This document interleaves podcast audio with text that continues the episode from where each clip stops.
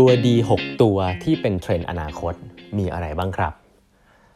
สวัสดีครับ ท่านผู้ฟังทุกท่านยินดีต้อนรับเข้าสู่ 8บรรทัดครึ่งพอดแคสต์สาระดีๆสำหรับคนทำงานที่ไม่ค่อยมีเวลาเช่นคุณนะครับ อยู่กับผมต้องกวีวุฒิเจ้าของเพจ8บรรทัดครึ่งฮะครั้งนี้เป็น EP ที่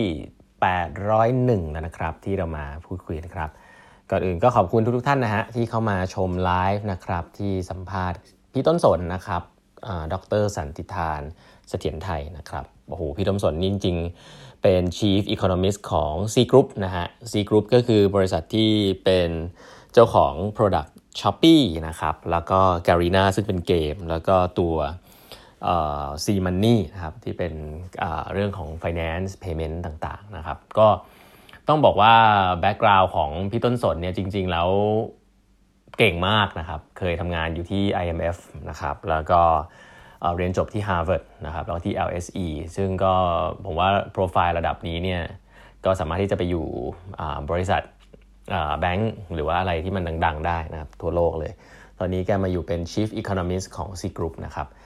แต่ที่คุยกันในประเด็นที่น่าสนใจมีหลายเรื่องคือหนังสือเล่มใหม่ที่พี่ต้นสนกำลังเขียนออกมาแล้วนะฮะแล้วก็เริ่มเปิด pre-order แล้ว ชื่อว่า The Great Remake นะครับผมว่าเป็นหนังสือแนวที่ เราควรจะมีติดบ้านเอาไว้อ่านนะครับในช่วงนี้ก็คือเป็นเรื่องของเทรนด์นะครับเรื่องของการปรับปรับสภาพตัวเอง ปรับสภาพองค์กรเพื่อให้รับกับโลกอนาคตนะครับ ซึ่งหนังสือเล่มนี้จริงๆในต่างประเทศเนี่ยจะมีอยู่คนเขียนค่อนข้างเยอะทีเดียวแต่ในเมืองไทยที่เขียนเป็นภาษาไทยด้วยด้วยลายมือของนักเขียนภาษาไทยเนี่ยไม่ค่อยมีนะครับเพราะว่าเป็นหนังสือที่ถ้าถ้าเกิดว่าเขียนแนวนี้ได้เนี่ยจะต้องเก่งพอสมควรนะครับแล้วก็โอ้พี่ต้นสนเขียนเนี่ยผมคิดว่าต้องรีบหามาอ่านเลยนะครับ ก็จะนำ บางส่วนบางตอนมาเล่าให้ฟังนะครับอันนึงนะครับซึ่งผมว่าเป็นเรื่องที่หลายคนจะอยากจะพอทราบก็คือว่าเทรนในอนาคตเนี่ย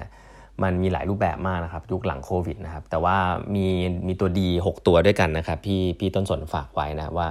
ให้ระมัดระวังให้ดีนะครับ ว่ามันจะมาแล้วแหละนะฮะเพราะเทรนเหล่านี้เนี่ยไม่ใช่เป็นเทรนใหม่นะครับ แต่มันมาเร็วขึ้นนะครับ ข้อหนึ่งก็คือ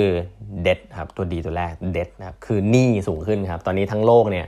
มีแต่คนกู้หนี้ยืมสินนะครับ เพราะว่าเงินไม่พอนะครับ ก็ต้องมีการกู้เงินกันนะระดับหนี้ของแต่ละประเทศที่สูงขึ้นนะครับอันนี้อาจจะไม่เกี่ยวกับทุกท่านโดยตรงมากนะครับ แต่ว่าก็ก็เป็นสิ่งที่เห็นจากตัวเลขนะข้อ2ฮะ divided ครับ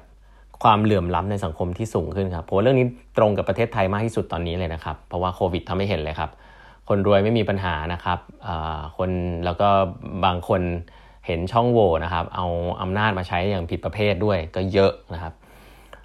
คนที่ลืมตาอ้าปากไม่ได้ก็ยิ่งลำบากนะครับ ก็ต้องช่วยเหลือกันเยอะแยะเต็มไปหมดเลยนะครับ สังคมที่เหลื่อมล้ำเนี่ยไม่ sustainable ไม่ยั่งยืนแน่นอนนะครับ แม้ว่าภาพรวมเศรษฐกิจมันจะโตแค่ไหนก็ตาม แต่ถ้าว่าเค้กก้อนนี้มันไม่ได้แบ่งไปที่คนที่เขาลำบากเนี่ยมีปัญหาแน่นอนนะครับ เพราะฉะนั้นอันนี้ก็เป็นอีกเทรนด์หนึ่งแน่นอนในหลายประเทศครับ divided นะครับ โดยเฉพาะประเทศไทยผมว่าอันนี้ชัดเจนนะฮะ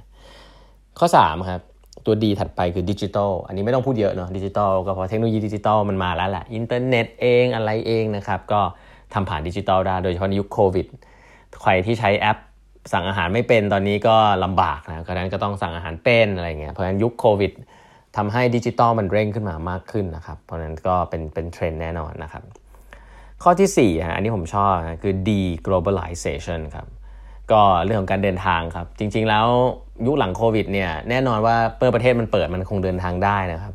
แต่การเดินทางมันจะมากเหมือนเดิมหรือเปล่า แน่นอนช่วงแรกอาจจะมีการอั้นอยากจะไปเที่ยวอะไรเงี้ยแน่นอน แต่ผมว่าสิ่งหนึ่งนะครับที่อยากจะเพิ่มเติมว่าทำไมคนถึงอาจจะเดินทางกันน้อยลง อันนึงแน่นอนเพราะว่าเราคุ้นชินกับเทคโนโลยีการทำ teleconference แล้วเมื่อก่อนเนี่ยจริงๆ ผมว่าการทำ teleconference เนี่ยไม่ได้เป็นเรื่องที่ทำกันบ่อยนะครับ แล้วก็โดยเฉพาะผู้บริหารในเมืองไทยหลายที่เนี่ยก็เน้นจะจะบินบินไปเจอคู่ค้านะที่ต่างประเทศนะครับ ก็จริงๆถือว่าเป็นค่าใช้จ่ายที่แพงมากนะครับ ค่าเครื่องบินเนี่ยเวลาบินโดยเฉพาะ business class เนี่ยแต่ยุคนี้เนี่ยองค์กรสภาพเนี่ยเราเห็นแล้วว่าธุรกิจส่วนใหญ่รันต่อไปได้ครับโดยที่ไม่ต้องบินไป แล้วก็เป็นนอมที่ทั่วโลกยอมรับแล้ว เพราะฉะนั้นการเดินทางเนี่ยเชื่อเหลือเกินครับว่าในเดินทางในสายบิสเนสเนี่ย จะไม่ได้เยอะเหมือนเดิมนะครับ เพราะฉะนั้นแล้วประเด็นระหว่างประเทศเนี่ยก็จะมีความแน่นอนมันคอนเน็กต่อถึงกันมากขึ้นนะครับ แต่ว่าการเดินทางพบปะกันเนี่ยอาจจะไม่ได้เยอะเหมือนเดิม โดยเฉพาะการทำธุรกิจนะฮะข้อ 5 ครับ คือเรื่องของ divergence ครับตัวดีตัวที่ 5 คือ divergence ครับ divergence คือการแยกกันนะฮะระหว่างฝั่งเอเชียกับฝั่งอเมริกันนะครับอันนี้จะเป็นเรื่องหลักๆเลยระหว่างจีนกับอเมริกานะเพิ่งควมหน้าต่างๆเนี่ย จะเห็นชัดเลยครับว่ามันจะ diverge ออกหากันออกเรียกว่าอะไร diverge ห่างจากกันอย่างชัดเจนนะครับ ข้อ 6 ครับ degradation ครับ degradation เนี่ยจะแปลยากนิดนึง แต่เขาเรียกว่าเป็นเป็นเทรนในเรื่องของการเสื่อมลงของสภาพแวดล้อมครับสภาพแวดล้อมของโลกตอนนี้เสื่อมโทรมลงมากนะครับ โดยที่ตอนนี้เนี่ยคนสนใจเรื่องโควิดมากก็จริงนะครับ แต่เรื่องของสภาพแวดล้อมเนี่ยก็มีคนสนใจมากขึ้นเยอะพอสมควรนะครับ เพราะว่า ดยเฉพาะหนังสืออีกอันหนึ่งเล่มหนึ่งซึ่งผมเคย brief ไปแล้วในในพอดแคสต์เนี่ยที่บิลเกตส์เขียนออกมาเรื่อง climate change ผมคิดว่าเป็นเรื่องที่แน่นอนครับสภาพแวดล้อมเนี่ยที่แย่ลงเนี่ยก็จะต้องมีการตื่นตัวมากขึ้นครับในเรื่องของ climate change ฮะอุณหภูมิโลกที่สูงขึ้นก๊าซเรือนกระจกต่างๆ นานานะครับเรื่องนี้เนี่ยจะเป็นเรื่องที่เอ่อเป็นเทรนด์นะครับเรื่อง green economy เนี่ยจะเป็นเทรนด์ที่องค์กรจะต้องจับตามองแน่นอนครับอันนี้ก็คือ 6D นะครับซึ่งถ้าอยากรู้รายละเอียดเนี่ยก็ไปหนัง ซื้อหนังสือ The Great Remake ของพี่ต้นสนได้นะครับ ที่เพิ่งออกมาเลยนะฮะก็สั่งซื้อได้ทางสำนักพิมพ์มติชนนะครับหรือว่าสั่งซื้อที่ s h อ p e e ก็ได้นะครับอีกประเด็นหนึ่งซึ่งฝากไว้ครับก็คือเรื่องของตัววัดนะครับที่จะพาองค์กรและสังคมมันที่ทางต่างๆเนี่ยมันจะมีตัววัดบางอย่าง ซึ่งปกติเราใช้แล้วอาจจะล้าสมัยล้วอันนี้ผมชอบมากสั่งตัววัดอันแรกครับที่อาจจะล้าสมัยไปแล้ว คือเรื่องของการศึกษาครับคือใบปริญญา คะแนนสอบเกรด ยุคนี้เนี่ยอาจจะสำคัญน้อยลงมากครับในอนาคตสำคัญน้อยลงแน่นอนนะครับ เพราะว่าใบปริญญาของคุณมันบอกถึงวิชาที่คุณเรียนมาในอดีตใน 4 ปีที่แล้วเพราะฉะนั้นแล้วของมันเปลี่ยนเร็วมากครับ อะไรที่คุณเรียนแล้ว 4 ปีได้เกรดดีไม่ได้หมายความว่าจะทำให้คุณประสบความสำเร็จนะครับ อันถัดไปถ้าในเชิงบริษัทเขาบอกว่าผลกำไรของบริษัทใน short term เนี่ยอาจจะไม่ได้เป็นตัวบอกการเติบโตแล้วก็สภาพของบริษัทจริงๆนะครับเพราะบริษัทเทคโนโลยี ส่วนใหญ่แล้วเนี่ยหลาย ๆ ครั้งเนี่ยก็เน้นเรื่องการเติบโตนะครับกำไรอาจจะยังไม่ได้เน้นมากนะครับในเรื่องการเติบโตการ reinvest เงินต่างๆ นานาเนี่ยซึ่งก็ทำให้การคาดหวังผลกำไรในราย quarter เนี่ยถ้าบริษัทที่ยังต้องมี pressure ในด้านนั้นเนี่ยก็จะเป็นบริษัทที่สุดท้ายต้องมาโฟกัสกับของในระยะสั้นนะครับซึ่งก็ถ้า board of director เอง หรือว่าผู้ถือหุ้นเองไม่ได้มีความเข้าใจเรื่องนี้เนี่ย